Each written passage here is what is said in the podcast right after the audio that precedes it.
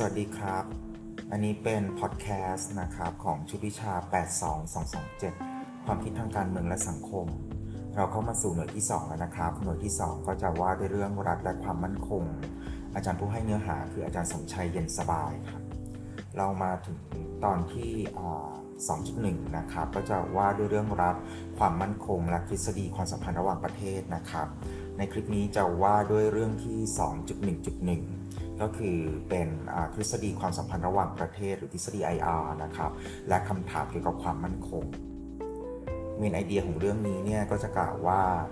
แนวคิดหรือมุมมองเกี่ยวกับความมั่นคง แยกไม่ได้จากฐานคติเกี่ยวกับระเบียบโลก ทฤษฎีความสัมพันธ์ระหว่างประเทศสำนักอังกฤษก็คือเป็น IR ของอังกฤษเนี่ยแบ่งระเบียบระหว่างประเทศเป็น 3 กลุ่มครับ กลุ่มที่ 1 ก็คือความสัมพันธ์ระหว่างประเทศเป็นระบบระหว่างประเทศ กลุ่มที่ 2 ก็คือความสัมพันธ์ระหว่างประเทศเกิดขึ้นใต้สังคมระหว่างประเทศ กลุ่มที่ 3 ก็คือความสัมพันธ์ระหว่างประเทศต้องก้าวข้ามมุมมองสถานภาพแบบเดิม คือต้องมองเป็นสังคมโลกนะครับ การศึกษาเรื่องความมั่นคงเกิดขึ้นเนื่องจากความแตกต่างในการระบุหน่วยอ้างอิง แล้วก็เงื่อนไขของความมั่นคง ก็จะมี 2 แบบนะครับ แบบแรกก็คือเป็นการศึกษาความมั่นคงแบบเดิม หน่วยอ้างอิงก็คือรัฐแบบที่เราคุ้นเคยกันดี แบบที่ 2 ก็คือการศึกษาความมั่นคงแบบใหม่ หน่วยอ้างอิงก็คือเป็นรัฐ ร่วมกับมนุษย์ในฐานะปัจเจกชน ร่วมกับสังคม ร่วมกับมนุษยชาติ เราก็สู่เนื้อหานะครับ ก็จะไปที่ประเด็นแรกก่อนก็คือ มุมมองเกี่ยวกับความมั่นคง แยกไม่ได้จากฐานคติในการมองระเบียบระหว่างประเทศนะครับ นักคิดทฤษฎี IR อังกฤษนะครับ คนนี้ที่สำคัญนะครับ ขอให้จำชื่อแบร์รี่บูซาร์นะครับ ก็จะกล่าวว่า การจัดมุมมองของนักทฤษฎีเกี่ยวกับระเบียบระหว่างประเทศ ก็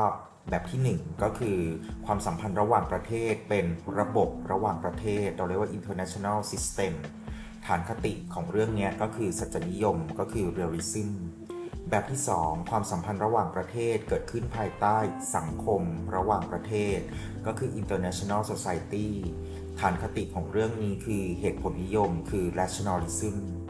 แบบที่ 3 คือความสัมพันธ์ระหว่างประเทศต้องก้าวข้ามมุมมองเพื่อไปสู่สถานภาพที่ดีขึ้น โดยกำหนดการเนี่ยให้ก้าวไกลไปสู่ความเป็นสังคมโลก เราเรียกว่า world society ฐานคติของเรื่องนี้คือจักรวาลทัศนิยม ก็คือ cosmopolitanism หรือที่เราเรียกว่าปฏิวัตินิยมก็คือ revolutionism ประเด็นต่อไปนะครับ ความสัมพันธ์ระหว่างประเทศเป็นระบบระหว่างประเทศก็คือ international system ก็คือแบบแรกนะครับ นักคิดที่สำคัญนะครับของของกลุ่มนี้ก็คือนิโคโล มาเคียเวลลีแล้วก็โทมัสฮอบส์ ถ้าใครแม่น IR ก็คือนิโคโล มาเคียเวลลีแล้วก็โทมัสฮอบส์เนี่ยก็คือจะเป็นแนวสัจนิยมเป็นหลักนะครับ เพราะนั้นเนี่ยในมุมที่อาจารย์เขาให้เนี่ยก็คือเป็นแนวคิดสัจนิยม แล้วก็สัจนิยมใหม่ตามทฤษฎี IR นะครับหน่วยการอ้างอิงในการวิเคราะห์ก็คือรัฐนะครับในการวิเคราะห์ความมั่นคง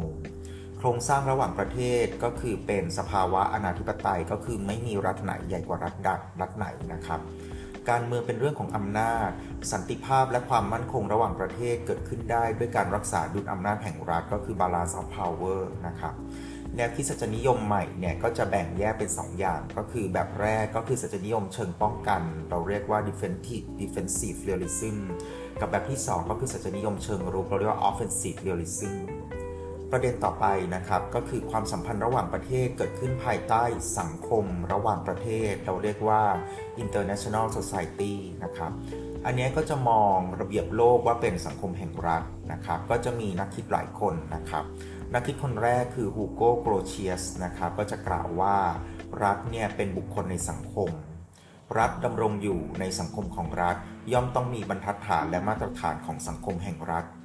ผู้ที่กำหนดบรรทัดฐานและแนวทางปฏิบัติเนี่ยแตกต่างกันไปตามรายละเอียด ทฤษฎีที่สำคัญก็คือทฤษฎีเหตุผลนิยมก็คือ rationalism ก็จะเป็นบอกเกิดของบรรทัดฐานตั้งอยู่บนเหตุผลของผลประโยชน์ร่วมกัน นักคิดคนที่ 2 ก็คือเฮนรี่บูนะครับก็จะกล่าวว่า ความจำเป็นและเงื่อนไขของการอยู่ร่วมกันทำให้รัฐต้องสร้างบรรทัดฐานและกฎเกณฑ์ อันนี้เราเรียกว่าข้อตกลงนะครับ นักคิดในกลุ่มที่ 3 ก็คือเป็นนักคิดของทฤษฎี constructivism ก็คือทฤษฎีก่อร่างประกอบสร้างนะครับ เพราะนั้นเนี่ยรายละเอียดเรื่องนี้ก็คือว่ารัฐสร้างบรรทัดฐานและกฎเกณฑ์ แล้วก็รัฐถูกกล่อมเกลาโดยสถาบันทางสังคมที่รัฐได้ร่วมกันสร้างขึ้นมา ผลก็คืออะไร ผลก็คือบรรทัดฐานของรัฐเนี่ยย่อมมีการเปลี่ยนแปลง ทีนี้ตามมุมมองของทฤษฎีเหตุผลนิยม แล้วก็ทฤษฎีก่อร่างประกอบสร้างเนี่ยก็จะทำให้ระเบียบระหว่างประเทศอยู่ในรูปแบบต่อไปนี้นะครับ ก็คือแบบแรกก็คือเป็นสถาบันระหว่างประเทศ กับแบบที่ 2 ก็คือเป็นระบอบระหว่างประเทศเราเรียกว่า international regime นะครับผลก็คือเป็นเงื่อนไขที่ทำให้พฤติกรรมหรืออัตลักษณ์ของรัฐเนี่ยเปลี่ยนไป เพราะนั้นเนี่ยก็จะทำให้เกิดสันติภาพ แล้วก็ทำให้เกิดความมั่นคงของโลกนะครับ ทีนี้เราเราลองเปรียบเทียบนะครับ ก็คืออาจารย์ก็จะเปรียบเทียบให้ดูความแตกต่างของนักทฤษฎีร่วมสมัย กลุ่มนักคิดแนวสังคมระหว่างประเทศ ก็จะเปรียบเทียบระหว่างสำนักอเมริกากับสำนักอังกฤษนะครับ ก็จะว่าถึงสำนักอเมริกาก่อนสหรัฐอเมริกาก็คือเป็นกลุ่มเสรีนิยมใหม่ของสหรัฐอเมริกานะครับ เพราะนั้นเนี่ยเขาก็จะให้ความสำคัญกับการค้าระหว่างประเทศ แล้วก็ความร่วมมือด้านความมั่นคง ก็คือทำให้เกิดระบอบระหว่างประเทศ เราเรียกว่า international regime นะครับเขาจะมีแรงจูงใจที่เกิดจากการค้าเนี่ยพอเนื่องจากว่ารัฐเนี่ยต้องทำการค้าระหว่างกันเนี่ยเพราะนั้นรัฐก็จะต้องพึ่งพากัน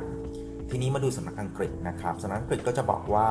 เป็นการอธิบายบอกเกิดของกฎหมาย แล้วก็บทบาทของสถาบันระหว่างประเทศ เพราะนั้นฐานคิดตรงนี้ก็คือจะเป็นเหตุผลนิยมคลาสสิกนะครับสถาบันของสำนักอังกฤษเนี่ยไม่ได้หมาย ไม่ได้หมายถึงระบอบจำเพาะแต่เป็นสถาแต่เป็นการสถาปนาเงื่อนไขในการกำหนดกติกาของสังคมนะครับ ยกตัวอย่างเช่นเป็นระบอบเวสต์ฟาเลียนะครับ ไม่ได้เป็นเพียงข้อตกลงเกี่ยวกับแนวทางการปฏิบัติการระหว่างรัฐต่อรัฐ แต่เป็นการสร้างความเป็นรัฐขึ้นมา แล้วก็สำนักอังกฤษเนี่ยจะมีการนำการวิเคราะห์แบบ constructivism เนี่ยเข้ามานะครับ ซึ่งจะสะท้อนให้เห็นถึงอันที่ 1 ก็คือเป็นพลวัตของความสัมพันธ์ระหว่างอัตลักษณ์ของรัฐในสังคมระหว่างประเทศ ก้อนที่ 2 ก็คือ เป็นการวางเงื่อนไขสำหรับการเปลี่ยนแปลงให้สอดคล้องกับบริบทโลกครับทีนี้ประเภทของสำนักอังกฤษเนี่ยเราก็จะแยกได้เป็น 2 สำนักใหญ่นะครับ ก็คือเป็นสำนักพหุนิยมเราเรียกว่า pluralism กับสกุลเอกภาพนิยมเราเรียกว่า solidarism นะครับเรามาดูสำนักพหุนิยมก่อนนะครับสำนักพหุนิยมก็คือเป็น pluralism นะครับก็จะบอกว่าเป็นตัวแทนของความคิด ก็จะมองว่ารัฐเนี่ยเป็นชุมชน กลุ่มคนแต่ละชาติเนี่ยที่มีเอกลักษณ์ทางวัฒนธรรมเฉพาะ รัฐเนี่ยอยู่ในฐานะประชาชาติ เราเรียกว่า communitarianism รัฐเป็นศูนย์กลาง ให้คุณค่าในรัฐอธิปไตยของรัฐ และก็สนับสนุนหลักการไม่แทรกแซงกันในความสัมพันธ์ระหว่างประเทศนะครับ ประเด็นสำคัญของสกุลพหุนิยมก็คือสันติภาพและความมั่นคงเนี่ยเกิดจากการรักษาระเบียบระหว่างประเทศ แม้บางรัฐเนี่ยอาจจะบกพร่องในเรื่องการรักษาความยุติธรรม หรือสิทธิพลเมือง แต่ตามแนวคิดของสกุลพหุนิยมเนี่ยรัฐมีระบอบการเมือง การปกครองเนี่ยภายในที่แตกต่างกันได้ครับความเป็นประชาชาติของรัฐเราเรียกว่า community of states เนี่ย รัฐมีความหลากหลาย รัฐไม่จำเป็นต้องอยู่ในบรรทัดฐานเดียวกัน การที่ไม่อยู่ในบรรทัดฐานเดียวกันเนี่ยไม่ใช่เหตุผลของการแทรกแซงนะครับทางแก้ก็คือเราใช้กฎหมายระหว่างประเทศครับ เป็นเงื่อนไขในการปรับพฤติกรรมที่ไม่พึงปรารถนาแห่งรัฐ เราจะไม่ใช้วิธีการแทรกแซงครับ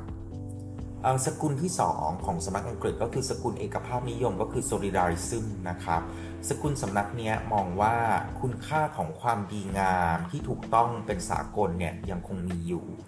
แม้ว่าสังคมระหว่างประเทศเนี่ยจะประกอบไปด้วยรัฐต่างๆ รัฐแต่ละรัฐเนี่ยดำรงอยู่ในฐานะสมาชิกของประชาชาติ เพราะฉะนั้นรัฐจึงต้องทำตามคุณค่าสากลครับ แนวคิดของจักรวาลทัศนิยมเนี่ยรัฐเกิดจากเหตุผลสากล สกุลเอกภาพนิยมเนี่ยมีความโน้มเอียงว่าโลกกำลังพัฒนาไปสู่สังคมโลก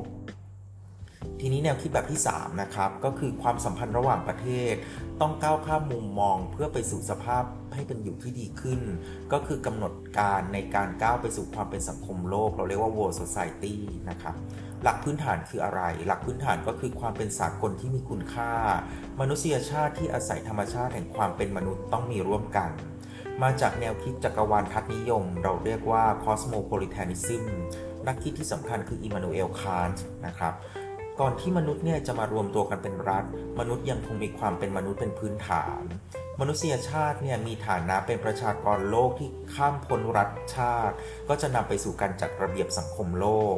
ให้ความสำคัญกับการมองประเด็นความมั่นคงที่อยู่นอกกรอบรัฐชาติ โดยเฉพาะเรื่องความมั่นคงข้ามชาติ ตัวอย่างเช่น ความมั่นคงมนุษย์เนี่ยในปัจจุบันเนี่ยก็จะมีประเด็นผู้ลี้ภัย มีประเด็นเรื่องอาชญากรรมข้ามชาติ และประเด็นเรื่องอาชญากรรมต่อมนุษยชาติ แนวทางของความมั่นคงเนี่ยมองได้ 2ออย่างนะครับแบบแรกก็คือเป็นการมองระเบียบโลก ในฐานะสังคมโลก ซึ่งสอดคล้องกับแนวคิดจักรวาลทัศนิยม แบบที่ 2 ก็คือเป็นการเน้นความเปลี่ยนแปลง และก็การเสนอวิสัยทัศน์ ความมั่นคงในรูปแบบที่แตกต่างจากเดิม เราเรียกว่าแนวคิดปฏิวัตินิยมครับ ทีนี้เรามาดูประเด็นสำคัญครับ ประเด็นสำคัญก็คือหลักทั่วไปในการศึกษาความมั่นคง เราจะมองอะไรบ้างนะครับ ประเด็นที่1ที่เราจะมองก็คือขอบเขตและระดับของสิ่งที่ต้องการศึกษา ก็จะนำไปสู่การกำหนดหน่วยการวิเคราะห์ และก็กำหนดแนวทางที่ใช้ในการศึกษา ประเด็นที่ 2 ที่เราจะมองก็คือแนวทางที่ใช้ในการศึกษา ทีเนี้ยเราก็ต้องมาดูก่อนว่าคำถามเกี่ยวกับการศึกษาเรื่องความมั่นคงเนี่ยมันจะมีอะไรบ้างนะครับ ข้อแรกก็คือเป็นความมั่นคงของใคร ข้อที่ 2 คือเงื่อนไขอะไรที่ทำให้เกิดความมั่นคง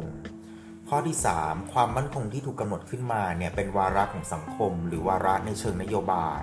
และข้อที่ 4 ก็คือต้องอาศัยทรัพยากรใดจำนวนเท่าใดเพื่อการบรรลุเป้าหมายนะครับ ประเด็นแรกก่อนก็คือความมั่นคงเป็นของใครคำตอบก็คือความมั่นคงเป็นของรัฐนะครับคำอธิบายก็คือในคศ1648เนี่ยสนธิสัญญาเวสฟาเลียซึ่งเป็นผลของสงคราม 30 ปีเนี่ยรับรองรัฐว่ารัฐเนี่ยเป็นบุคคลในฐานะ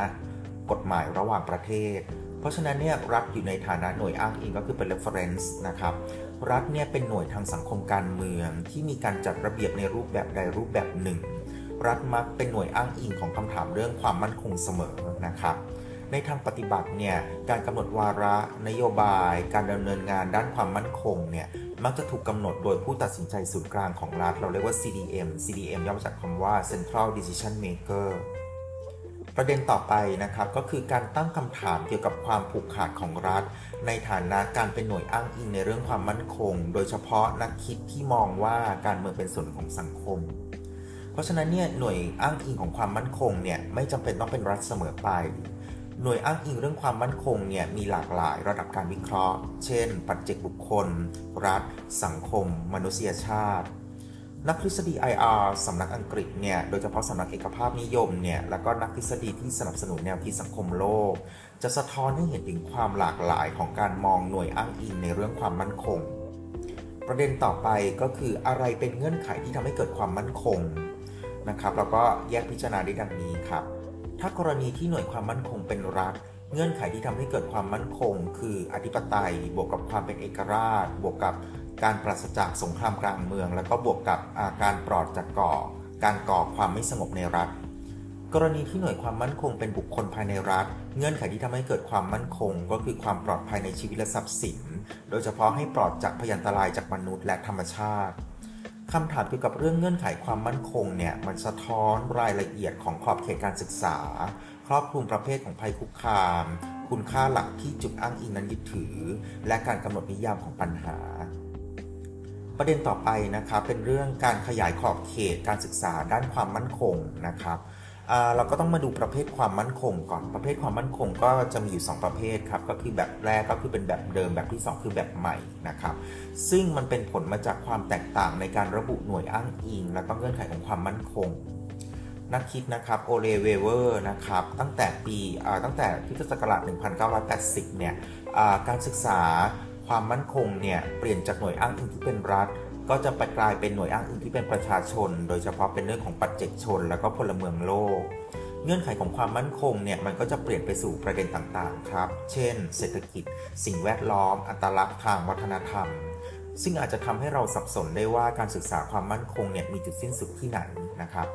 การศึกษาความมั่นคงเนี่ยไม่ว่าจะมีหน่วยอ้างอิงเป็นอย่างใด แต่ในที่สุดเนี่ยต้องกลับมาเปรียบเทียบกับความมั่นคงของรัฐเสมอนะครับ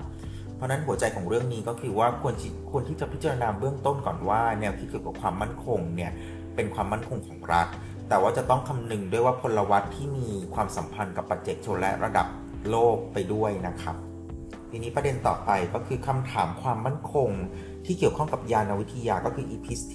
epistemology แล้วก็คำถามในเชิงกระบวนการนะครับ epistemology เนี่ยก็คือเป็นญาณวิทยาเนี่ยก็คือเป็นเรื่องทฤษฎีเกี่ยวกับการแสวงหาความรู้นะครับ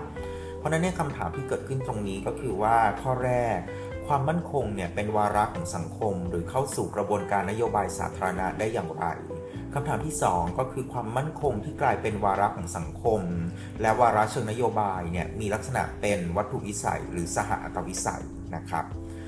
ลักษณะของวัตถุวิสัยเนี่ยจะเป็นไปตามแนวคิดสัจนิยม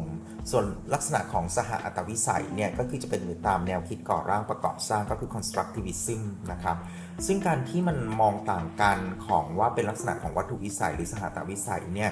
ก็จะทำให้เกิดข้อโต้แย้งครับเกี่ยวกับการศึกษาความมั่นคง เพราะการศึกษาเนี่ยเปลี่ยนไปตามยานวิทยาและก็วิธีการศึกษา ซึ่งจะส่งผลต่อความเข้าใจในเรื่องการก่อรูปประเด็นของความมั่นคง และก็การหาทางออกของปัญหาเกี่ยวกับความมั่นคงครับ เพราะนั้นอันนี้ก็คือเป็นการจบเรื่องที่ 2.1.1 ทฤษฎีความสัมพันธ์ระหว่างประเทศ และคำถามเกี่ยวกับความมั่นคง ขอบคุณครับ สวัสดีครับ